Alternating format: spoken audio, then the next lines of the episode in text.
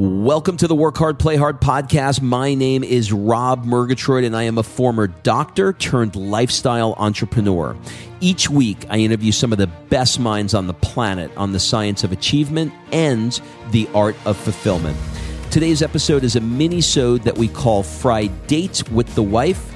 In these mini-sodes, my wife Kim and I deconstruct the strategies that we've developed over the last decade to not only grow personally, but to turn our struggles into lessons and create fulfillment in all areas of our lives.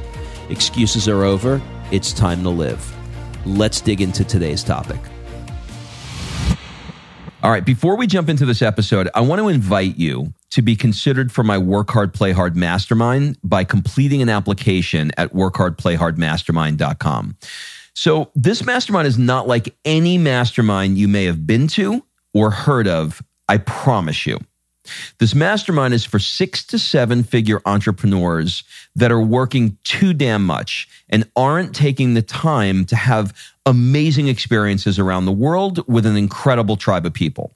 So every hundred days or so, I drop you into new experiences that are specifically designed to elevate your thinking, to give you new ideas. Look, you get your best ideas not staring at a computer. And actually, this is the way high level people really collaborate with each other. They do it over a glass of champagne, watching the sunset in the south of France. So if you are ready to do some fun stuff around the world and really, really want to level up your tribe in one shot, fill out an application at workhardplayhardmastermind.com. We'll jump on a call and we'll see if it's a good fit. All right, let's jump into today's episode. Kimberly, co love 20. Co love? Yeah, it's different than co. You changed it? Yeah, it's different than COVID 19. You are co love 20. Did you just come up with that? No, stole it from Joe Dispenza. I got an email today. Just it was all, all, I can think of because I'm tired. I've been traveling, oh. first time on an airplane in four freaking months. And how did that go? Don't tell anybody. I took my get my mask off when no one was looking. Oh my god. Breaking all the rules. Breaking all the rules. Breaking all the rules. Well, hey, we are going to be talking about three things as we come out of this COVID situation. You know, we're not completely out as of the airing of this episode, but we're we're dipping a we're big coming out. We're dipping a big toe I'm into coming the out. I like the world to as my five year old says, Mom, you suck at singing. What are the three things that we are going to tell them other than you're singing today? other than that, I suck at that. All right. So, the three things we're going to talk about, we've kind of talked briefly over in the last couple of episodes, maybe, but I think we'll go a little deeper today. So, the first one is finding joy and the importance of finding joy in every day, every aspect, and how it is sometimes very easy to find it and somehow some uh, sometimes how it's not so easy to find it. Well, give me an example before you go into the other two. Let's just take them one at a time. No, I, no, no. I, I let's just be- overview, overview, quick overview. Uh, the second one is going to be to love where you're at, and and I know we've talked about that before. And then the last one is uh, for you, my dear husband. Stop co- trying to control everything. I know.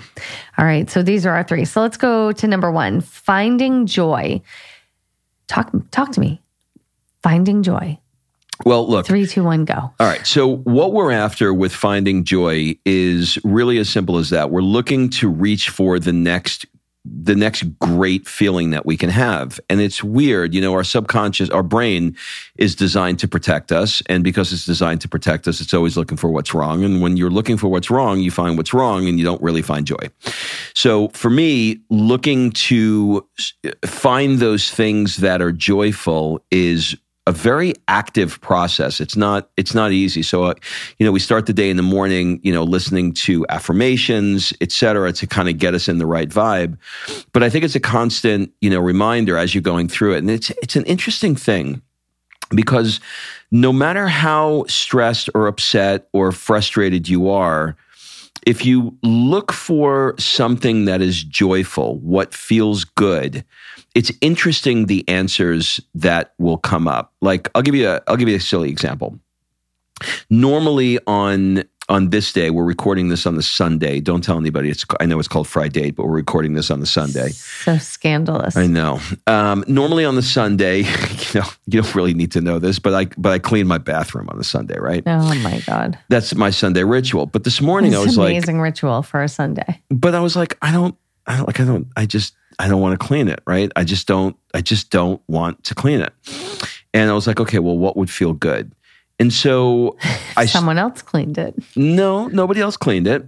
Um, I just thought about like what are things that would feel good, and I just went around the house today, and some of it was reading, some of it was stretching, some of it was um, uh, watering the plants out there in the sun. And I'm not suggesting that you should use it as a form of procrastination, but I'm saying that there is something that's inside of you that is guiding you and leading you and telling you what to do all the time. This internal guidance system is constantly telling you what feels good. And when you feel good, you're vibrating at a different frequency, a different level, and you're attracting different things. So that's what it means to me. What about you? So, you know, the finding of joy, right? As I go deeper into this, we've talked about Abraham slash Esther. We've talked about Gabby Bernstein. We've talked about a lot of things, right? Um, I almost said Wayne Diamond. What's his name? Wayne Dyer. Wayne Dyer. Not to be confused with Wayne Not to be confused with Wayne Diamond, who was in uh, the Uncut Gems. with Adam Sandler. So, di- oh, totally different human being. But, you know, when I look at finding the joy, right? So, there's finding joy in the daily. And when I find that I'm frustrated with, you know, just God, if I have to, it's like I have to ask Sophia to do something 82 times before she actually does it because she wants to test every freaking limit of my patience. Sophia is our five year old daughter. Yes. And so I have to ask her, it, it literally has to get to the point of consequences before she's willing to like give in. And it could be something super easy and benign, but it's like trying to find joy in those moments is where it's hard. Finding joy in normal, happy moments, Rob and I with a glass of wine outside looking at the birds or whatever. Okay, those are easy moments, but it I find that the struggle and the work is in finding joy when the shit is hitting the fan. And so what I'm trying to do that's not super successful all the time, but what I'm trying to do is lean into that. if you're finding yourself feeling stuck or frustrated where you're you're pushing pushing pushing trying to go to the next thing the next thing to accomplish your goals ask yourself where the joy is and i think what's important to consider in doing this is that this is not a pass on doing work if if the joy is If the bathroom has to be cleaned. if it has to be cleaned and you're just putting it off because you'd rather watch Netflix, that's another thing. But if you're asking yourself like what would give me joy right now and only you only you are going to know the answer. So in Kim's case, you know, she was feeling bunched up about some things and she's like I just need to I just need to get out. And so that led her to a walk with a butterfly. So there you go. Number 2. All right. So the second thing in our uh, what we've learned in the quarantine is to love where you're at and and this was a huge one, huge, huge, huge. Uh, do you want to start? You want me to start? Where you want to start? Okay, so um loving where you're at. So Loving where you're at and I am always looking to improve. No matter no matter what I have. If I have a body that looks like this, I want it to be better. If I have a house that looks like this, I want it to be better. A bank account that looks like this, I want it to be better. The problem in doing that is that if you focus on where you want to go and look at where you are as what you don't like, then it makes it very, very difficult for you to be able to manifest what you want because you're coming from this place of lack as opposed to coming from the place of a higher vibration. So what we've what we've been taught and what we've been practicing and what seems to be working out is to really really love where you are and want to go to the next thing. So for example, we're in a house right now that is not an ocean view. I could easily say, I'm pissed off. I mean, I know this sounds obnoxious actually coming out of my mouth, but I'm pissed off that I don't have an ocean view or it's frustrating or why does everybody have a view but me? You know what I'm talking about, where you go down that rabbit hole, right? Instead, what I've learned to do is to walk around and look at everything and say, oh, I have a beautiful deck. I have birds out here. I have a great backyard. All of these things are true, by the way.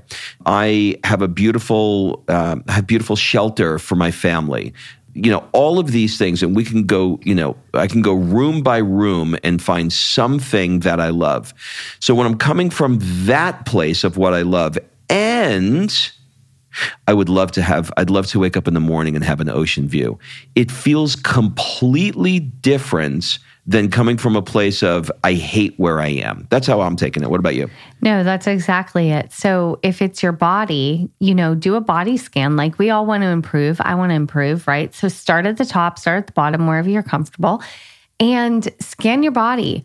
I love my hair because I like my eyes. I really appreciate the fact that my heart is still beating. You know, I am grateful for my lungs being able to take in the deep breath. I love that I don't look 400 years old. I don't know, whatever it is for your body. Love where you're at. That doesn't mean like, you know, look, people get into this self love thing where it's like, I'm going to love every single thing. And it's not about that. It's not about loving all of it all the time. It's about find the things that you truly can step into 100% authentically and say, I love this about me. Don't bullshit yourself and say, I love my muffin top if you don't love your muffin top. Okay. Because that is not going to fly because that's incongruent. That's not authentic. If you don't love something, don't say it. But find the things you do love. Find where you are at. If it's your job find I, you might hate what you're doing but you might love the people in your building. You might love the hours you work. You might love your boss your you know boss, the, like, the coffee that that Exactly. gets delivered the perks that you have at Right. the job whatever. So find the things you absolutely love and be hopeful optimistic grateful and excited for the things that you're manifesting That's a that's a really really good point. I, I'm really glad that you highlighted that point because it's it's very easy to walk to use a Tony Robbinsism. It's very easy to walk into your garden and go, "There's no weeds. There's no weeds. There's no weeds. There's no weeds." Mm-hmm. That's bullshit. Or you can look at it and say, in the garden, there are these beautiful flowers that I have, and I'm grateful for those flowers. So I, I love that piece of recognizing all of the things that truly you do love because you're not going to raise your vibration by kidding yourself if you hate the curtains that are on your wall saying i love these curtains in my house if no you don't but be grateful you have fucking curtains because guess what then the sun would come up and it would wake your damn ass up earlier than which would be a true statement which would be a true statement. So you have to go with the true statement. If there's anything that I've learned in the last 90 days, is you got to go with the true factual statement that you can really feel the vibration of, not the bullshit thing that you're going to try to trick yourself into believing because someone told you it was supposed to be that way. No. Find the things you truly, truly, truly love. And in every situation, even the shittiest of situations, there's something you can love. And what do you want next? all right well and, I, I and, and lean in on that vibration. well, I felt your vibration. There. How you That's for like su- that? that's for sure. You, that vibration just hit me in the, hit me right between the eyes. Ah. And number three, Well, this one's for you. Stop trying to control everything.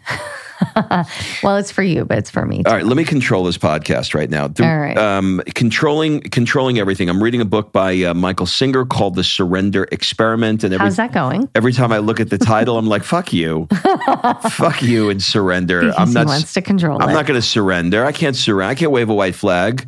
That means that I'm weak. That means that I n- nothing like I you know. So look, this is this is not an easy thing.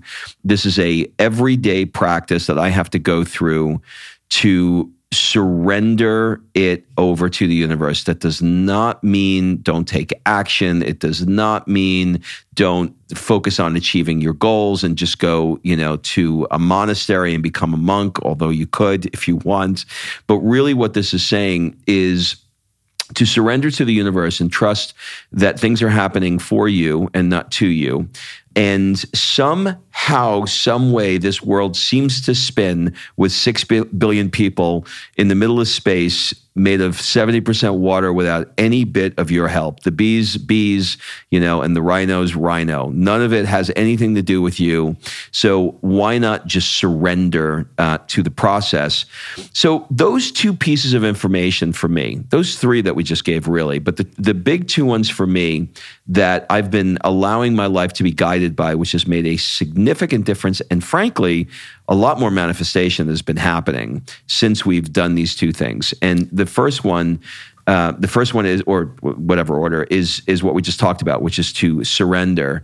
And the other one is to be really, really grateful for where you are, recognize those things, and want to get to and uh, stay in joy. So three things, and, yeah, and the all th- of them. And the third one is to uh, to stay. But in joy. the controlling. Let me go back to the controlling real quick because that I think is a really hard thing for people that lean in on control. So, people that grew up and maybe had environments in their childhood or their early adulthood that they didn't have a lot of control in my friendships and life, those people tend to want to control everything.